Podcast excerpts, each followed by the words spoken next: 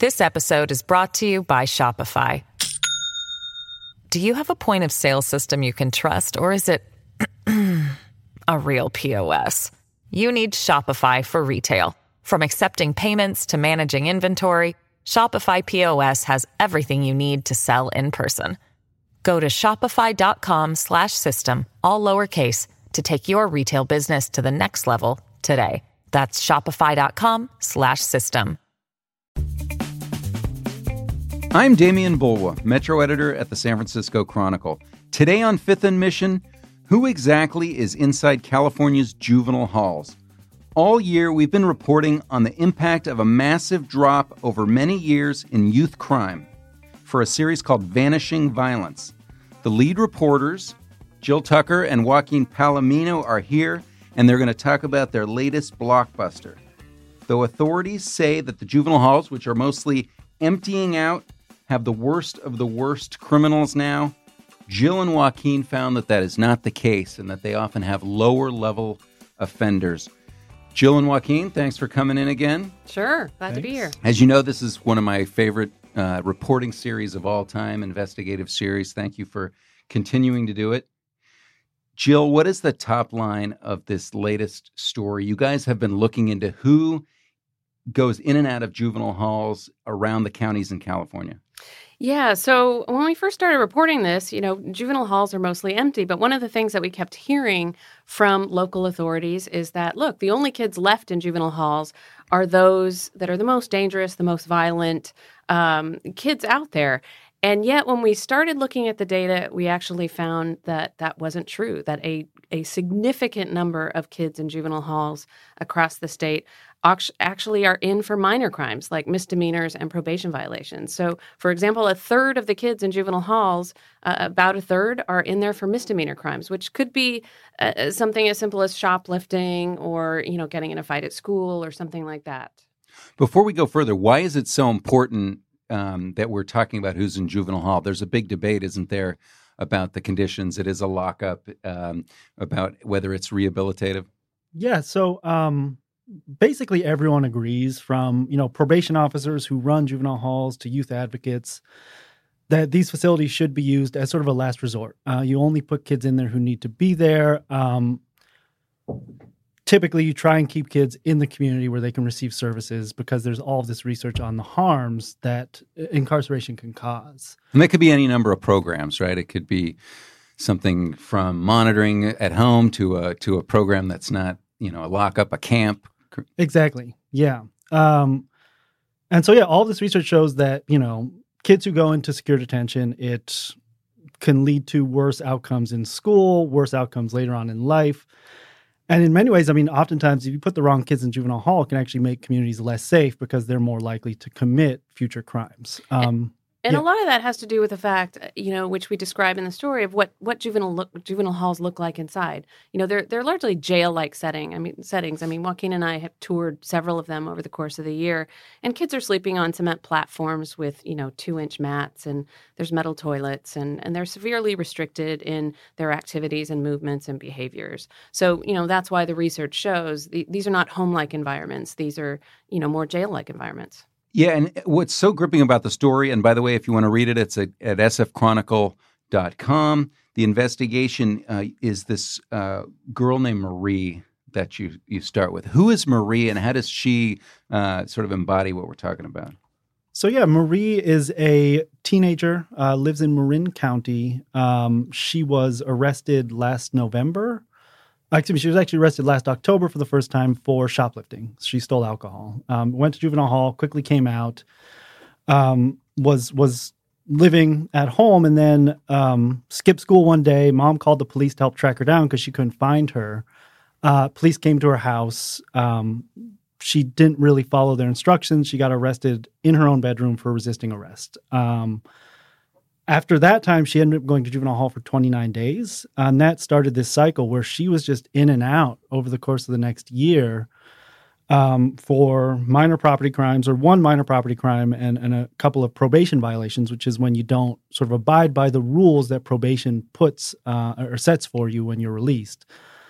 And so she ended up spending 222 days in juvenile hall over the course of a year. Um, her worst offense was shoplifting, misdemeanor resisting arrest, um, really minor things that a lot of people will say, you know, should not land someone in these sort of maximum security, really severe uh, facilities. And by the way, Maria's, we're referring to her not by her full name mm-hmm. because in general, juveniles are protected for a lot of the reasons that we've we've talked about, right? Um, so you know, she has the ability not to to have this trailer around for the rest of her life as she hopefully goes on a better course. Yeah, yeah, and, and so we we actually talked to her and her family a lot. We also spoke to probation officials in Marin as well as the judge there um, about the case. And what we found is is similar to what we found all over California. Is that a lot of times young people like her are put in juvenile hall not because of the crime they committed. Um, you know, unlike the adult system, the juvenile system is really it's in the juvenile system. Probation officials and judges look at sort of the totality of the case. So they look at is this kid going to school? Are they delinquent in other ways? Do they have a drug problem? Do they have a mental health problem? Are they living in an unsafe home? And all of those things, those factors can result in a young person like herself being detained for really long periods of time not because they did something serious or because they're a public safety threat, but because of issues they might be dealing with. Um, and so this is, I mean, it's it's part of state law. I mean, you can detain a youth if they pose a, a danger to themselves or others, or if they are living in an unsafe environment. Um, Whereas in adult court, it, it, sometimes is the opposite, right? It's you serve the exactly the time that your crime uh, sends you to prison for, and no matter what you know you may be homeless you're you're going to be released and and on your own often right and and that's definitely not the case for a lot of these young people. In fact a lot of the young people um, the most um, at-risk kids in in society foster kids or kids in perhaps homes with domestic violence or other things these are the kids that are landing in juvenile hall because the courts are are saying that this is a safe place for them to be that they don't have a place to release them um, to go home or to another to another location like a foster home or a group home. And so they end up remaining in a cell uh, not for the crime they committed like joaquin said or not for the severity not based on the severity of the crime but because of um, as he said the circumstances in their life many of, of which are out of their control. Okay i want to take a break um, but when we come back let's talk about the series and let's also dig in a little bit into the different ways in which these children are finding themselves in, in juvenile hall. I'm here with uh, Joaquin Palomino and Jill Tucker, reporters at the Chronicle. We'll be right back. This episode is brought to you by Shopify. Do you have a point of sale system you can trust, or is it a real POS? You need Shopify for retail. From accepting payments to managing inventory, Shopify POS has everything you need to sell in person. Go to shopify.com slash system, all lowercase, to take your retail business to the next level today. That's shopify.com slash system. Welcome back to Fifth and Mission. I'm Metro Editor Demian Bulwa. I'm here with Jill Tucker and Joaquin Palomino, who are the lead reporters on our Vanishing Violence series. And by the way, if, if you want to read all of the stories they've done, go to sfchronicle.com slash vanishing violence. So guys, before we get back to the story about lower level uh, offenders being in juvenile halls, which is the story that's out now, um, can we just talk a little bit about the Vanishing Violence series uh, for people that haven't been following it? What drove you to to look so deeply into youth crime and juvenile halls?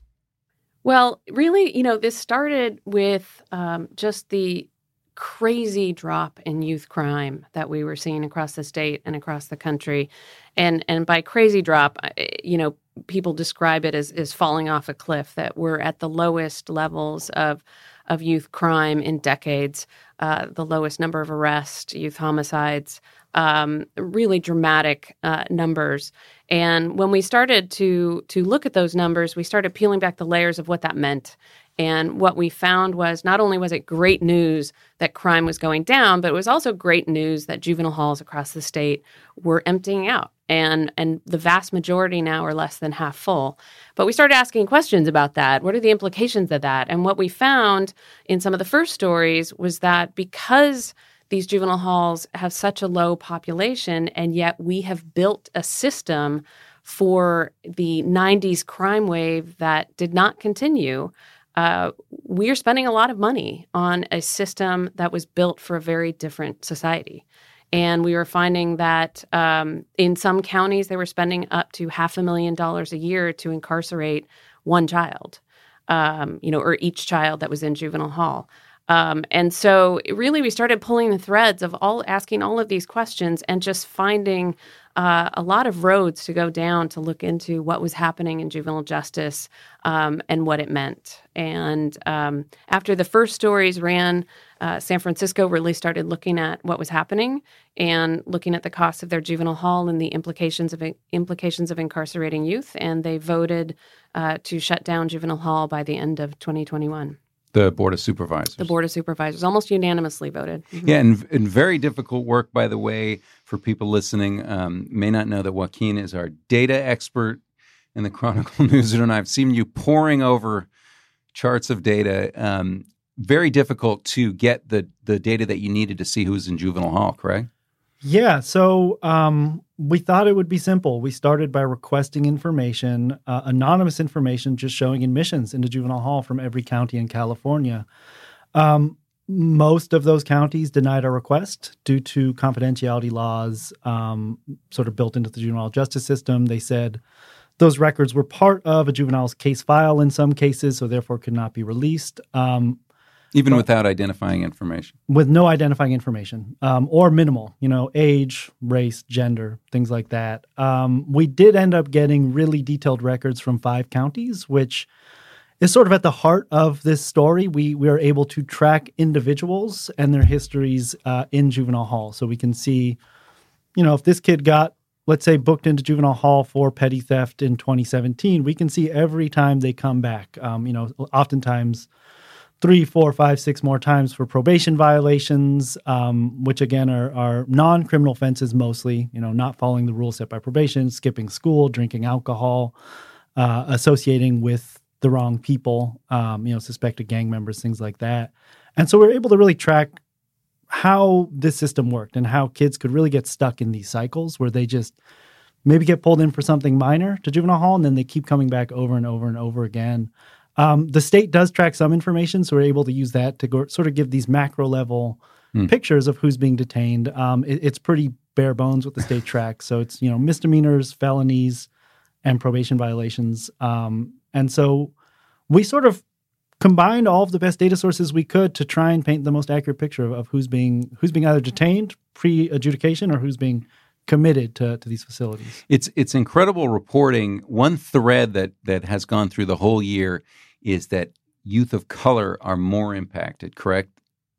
Yeah. So, um, again, this is information that's surprisingly hard to get. Um, just you know, even the race racial makeup of who's being detained or held in juvenile halls, it's it's not easy to get. And so we got some data from a nonprofit in Oakland. Well, they're based in Oakland, a national nonprofit called the W. Haywood Burns Institute. Um, and I mean, they show that about 80% of the youth in juvenile halls in California in 2017 were black or Latino, um, much, much higher proportion of their, you know, share of the population, 10 through 17. We looked at individual counties that we got data from and saw similar disparities, you know, in Marin, Fresno, Tulare County, El Dorado County, uh, and Santa Barbara. We were not able to look at race in Santa Barbara, but in those four other counties, we we saw similar disparities. Yeah, it seems to mirror a lot of the debates that we're having about the larger criminal justice system. In San Francisco, of course, there's been a, a heated debate over the district attorney's race about you know progressive versus law and order issues. Um, people of color are more disparately impacted, um, and there's also hasn't there been kind of a over the course of your reporting a lot of debate about just the nature of how to punish juveniles. Yeah, um, a, a, lot of debate, and it, it, really is up to counties' discretion. So you'll find counties really acting radically differently. So in Marin, we found 80% of the youth in the juvenile hall there were being held for misdemeanors or probation violations. Um, in other counties, that proportion is way, way smaller. Um, and and you know probation officers, judges, they have a lot of discretion in deciding really who poses a risk to themselves or others. And kind of surprising, right? I mean, Marin County, uh, we usually consider a pretty progressive place. Right. You know, and, and we sort of found that across the state that it, it just every county is different. A kid could commit the same crime in in Santa Cruz as they did in in, in Marin and have a vastly different uh, result in terms of what happened to them, how long they might be in juvenile hall, what would happen to them if they committed a probation violation. So you have this system where every county is sort of dealing with kids in a different way, depending on you know the judge or or how or what programs they have in place. Um, and uh, but you you have counties like Marin where we're seeing an awful lot of kids uh, locked up for lower level crimes, um, and then other counties that are basically not locking up any kids for probation violations, or very few. One thing that really shocked me, and you touched on it a little bit earlier, uh, was this group of uh, of kids who are there not necessarily because of their crimes, but because they don't have parents or they don't have a safe home or they there's a fear that they'll return to crime on the streets. And I was just shocked by that. I think most people, when they look at the justice system, think, well, you can't be kept behind bars just because there's no other place to put you.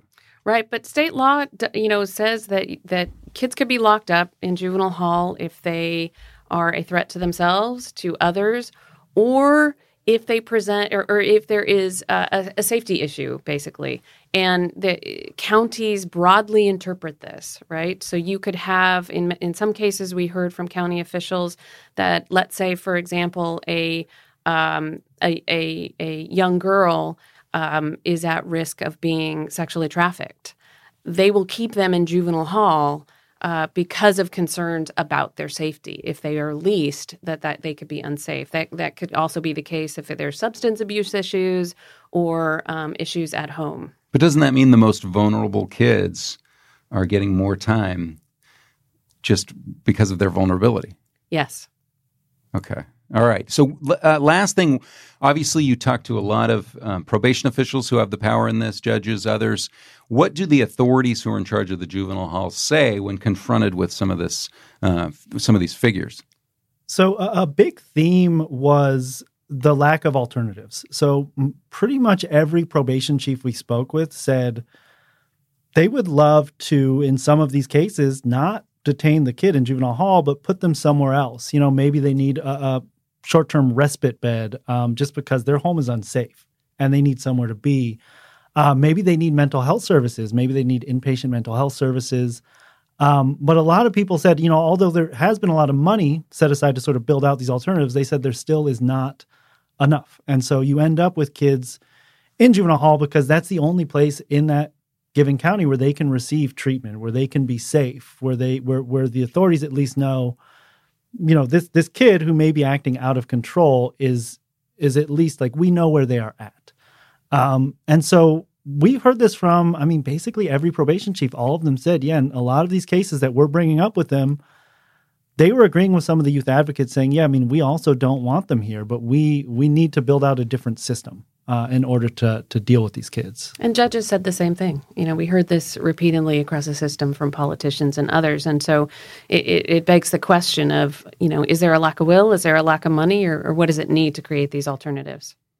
Well, incredible reporting. Again, if you want to read this story and the whole series, go to sfchronicle.com slash vanishing violence. Joaquin and Jill, thanks again. Thank you. Thanks. Thanks to my guests today, reporters Jill Tucker and Joaquin Palomino, to King Kaufman for producing this episode, and thank you for listening. Fifth and Mission is part of the San Francisco Chronicle podcast network. If you like this show, we'd love it if you'd subscribe to it wherever you get your podcasts. And if you've got a minute to give us a quick review, that helps us build our audience so we can keep growing. You can support Fifth and Mission and the newsroom that creates it with a subscription to the San Francisco Chronicle. There are print and digital editions. Find out more at sfchronicle.com slash subscribe.